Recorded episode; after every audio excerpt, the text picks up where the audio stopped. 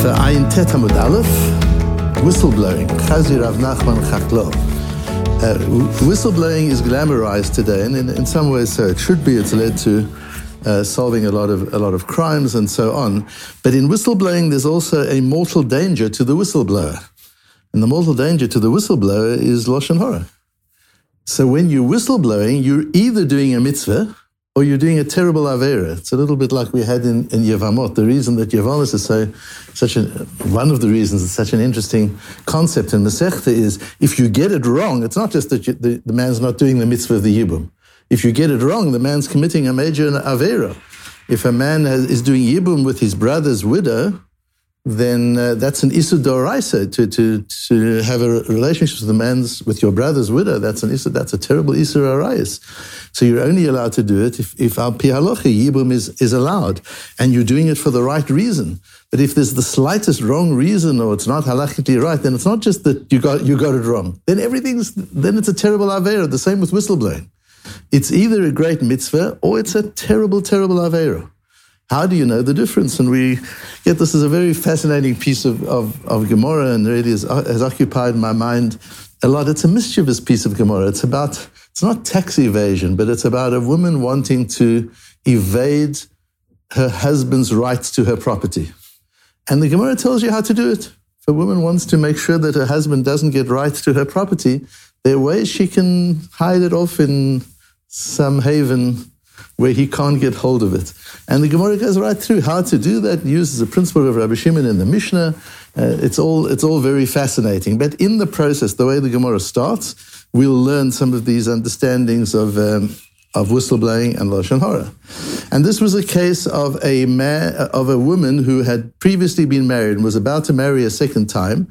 So she'd obviously learned her lesson and she decides to hide her property away from her husband. And so she gives it to her daughter. Uh, and then she got married and then she got divorced. And then she wants the property back from her daughter because her daughter was the tax haven. She just gave it to her daughter so that her husband couldn't get it. Now she gets divorced. She comes back to the daughter. She says, "My husband's no longer an issue. I want the I want the money back." So they came before Rav Nachman. Kare Rav Nachman lishtara. Rav Nachman tore the document up so that nobody could ever claim it. Claim it. The, the daughter comes to Rav Nachman and says she wants to take my property back, but she gave it to me. He says, "Let me see." She shows the shtar. She shows the document. Rav Nachman, Rav Nachman destroys the document. Azal Rav Anan lekame de Mar Ukva. Now these characters are important to understand who they are. They're all Talmidim of Shmuel. Uh, Shmuel was the Rosh Hashiva in Nahardor. Mar Ukva was the Reish Galusa. He was the Av Bezdin at the time, and even Shmuel showed him, Shmuel was Mar Ukva's Rebbe, but even Shmuel showed him enormous respect. That's so Mar Ukva is the head of the Bezdin. He's the equivalent, and he's the Reish Galusa, which is the equivalent of the Nasi in Eretz Yisrael. In Eretz Yisrael, you had the Nasi, and in Bovel, you had the Reish Galusa. The Reish Galusa was descended from David HaMelech and was, was acknowledged by the government of Bovel as being the leader of the Jewish people. So he was a very important person. And in, the case of Mar Ukva, it wasn't always so, but in the case of Mar Ukva, an enormous Talmid Chochem as well. Uh, and Rav Anan is also a Talmid of Shmuel. They're all in the same, uh, in, in, the same yeshiva. Uh, and Rav Anan and, and Rav Nachman are friends. It's not as if they're enemies, they're, they're friends. But now Rav Nachman has torn up the star. Rav Anan blows the whistle and comes to Marukva. He comes to the Reish Gelusa.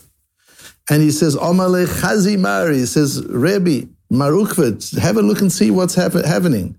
Nachman Chakloi. Nachman, literally, this means Nachman the farmer. Hechi Mekari Shtare de Inshi. But Rashi says, what does Chakloi mean? Eno baki bedinin. Um, Umar Ukva Av Bezdin Haya. Rav Nachman doesn't understand Choshen Mishpat and laws of Shtaris. this Rav Anan about Rav Nachman.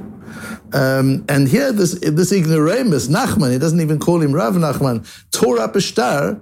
And so this girl can't, the daughter has, has no rights. She's got no opportunity to, re, to, to hold on to the property that her mother gave her as a gift. So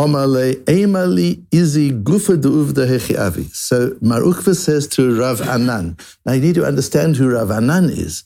Rav Anan used to learn Chavrusa with Eliyahu Hanovi. That's who Rav Anan is. So Rav Anan comes to Marukva, the Av Bezdin. All the whole Tana de Be'elio that we have, all the Midrashim of Tana de Be'elio, comes through Rav Anan. So he's, a, he's an amazing character.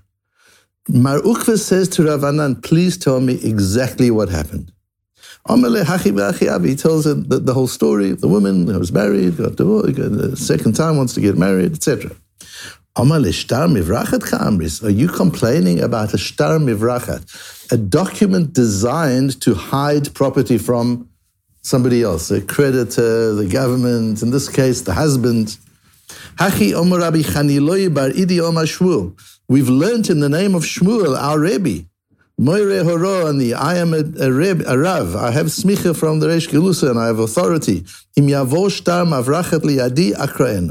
If I get a shtar havrocha, if I ever see a document like this, I tear it up so that nobody should ever use it because it was clearly only a vehicle to hide property. It was never intended to be a real gift. And then the Gemara goes on in the question, if it isn't a real gift, how come the husband doesn't get it? It's all, it's fascinating Gemara, but that's not where we're, where we're going to, uh, what we're going to base on today. What we're going to base on today is an amazing Chofetz Chaim. So here we are jumping forward from uh, the early time, the second or third generation of Amoraim. So we're going the kind of the fourth century. We're jumping right into the twentieth century. So it's a bit of a, t- a time, and we and the Chofetz Chaim has come to join us, and and the Chofetz Chaim is going to teach us this Gemara. Says the Chofetz Chaim Firstly, the, so the Chofetz Chaim wrote two, he wrote many him, but the two important him, apart from the Mishnah Berurah and many others for him, is, is the Chofetz Chaim, that's where he got his name from, and the Shmirat HaLashon. Those are two him that work in partnership. The Chofetz Chaim are the, is, is the, all the halachot, it's a Shulchan Aruch on Hilchot Lashon Hara. That's what the, the Chofetz Chaim is. And the Shmirat HaLashon is the Musar of the laws of speech.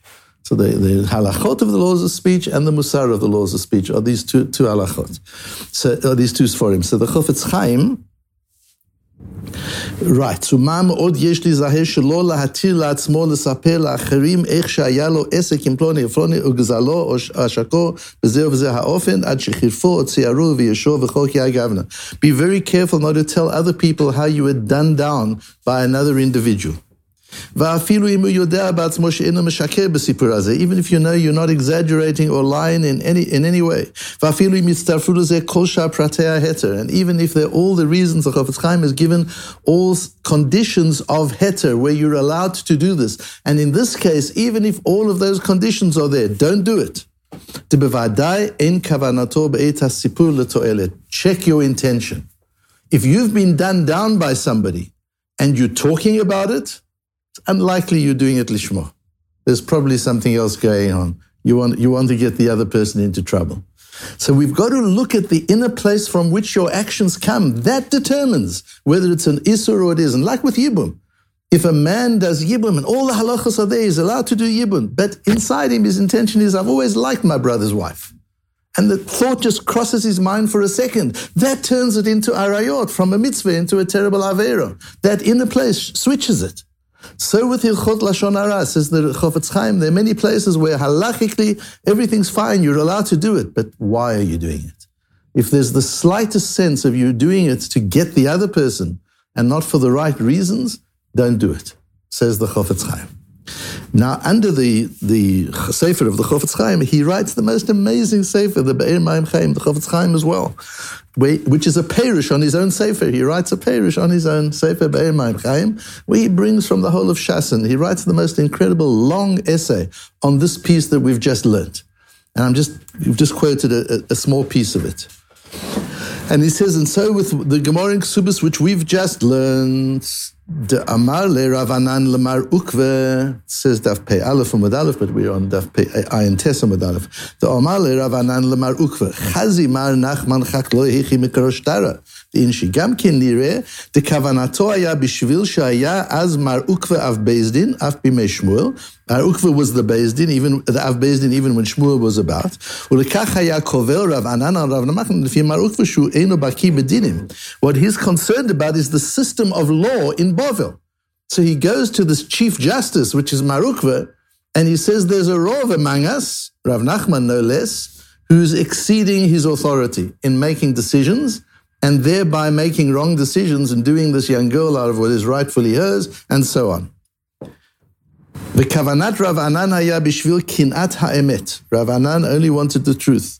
Kedei shemar ukva yimnaeu mizeh al haba, so that Mar Ukva will stop Rav Nachman from exceeding the boundaries of his authority, and that he'll reverse this particular case. And, and so he goes on. Um, and in the brackets lower down, and from Mar Ukva as well, there's no question, how does he listen to Ravanan? After Shmiat Lashon Hara, even though you're not allowed to listen to uh, Lashon Hara, clearly his kavona. So the inner place, Ravanan is a man who learned with Eliyahu Novi. If he knows that he's doing this lishmo, he's doing it lishmo. Mar Ukva is the Av Bezdin in the time of Shmuel if he knows that he's allowed to listen to this Lashon Hara in order to fix the system, you know that that's all that he's interested in. This has got nothing to do with personalities and with and with mischief making and and uh, and rumor mongering. The next paragraph, And from this story of Mar Ukva, there's an important principle to learn of behavior.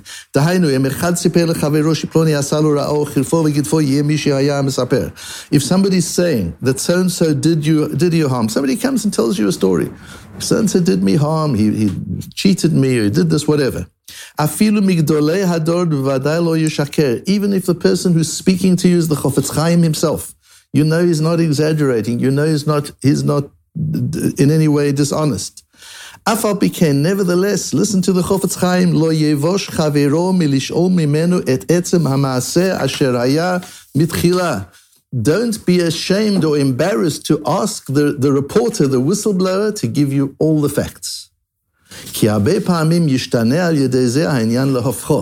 Because sometimes when he tells the whole story, the whole thing turns around. It's not what you thought it was. It's not what he thought it was. As in the case of Ravanan and Marukva. Once, Rav, once Ravanan told him the whole story, Marukva says, this is the case of Shmuel. This is quite in order.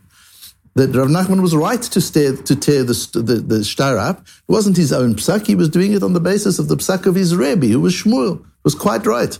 But, but Mar Ukva didn't think of, of commenting on the action, even though Ravanan is so indignant, this farmer, this, this Amaretz, Nachman, look what he did. Mar Ukva just sits quiet and says, Tell me every detail. What's the whole story? Ravanan was so great. He had Gilu Eliyahu Kamod Ita Biksuvis Davkuf We're going to learn further on. As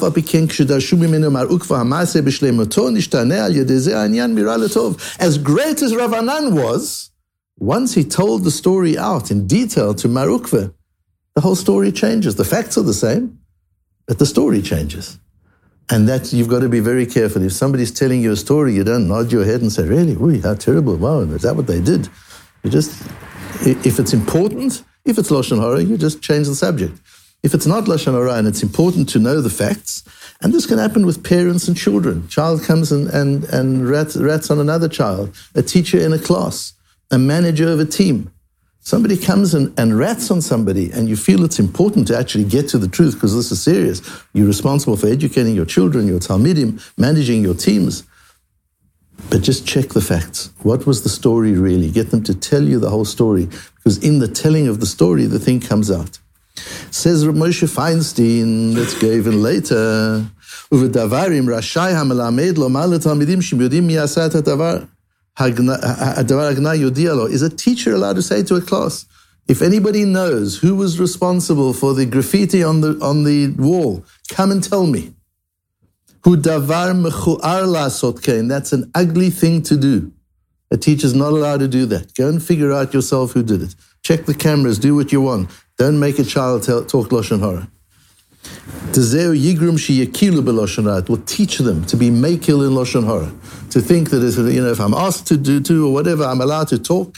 You're teaching the child to be makil in Lashon Hara.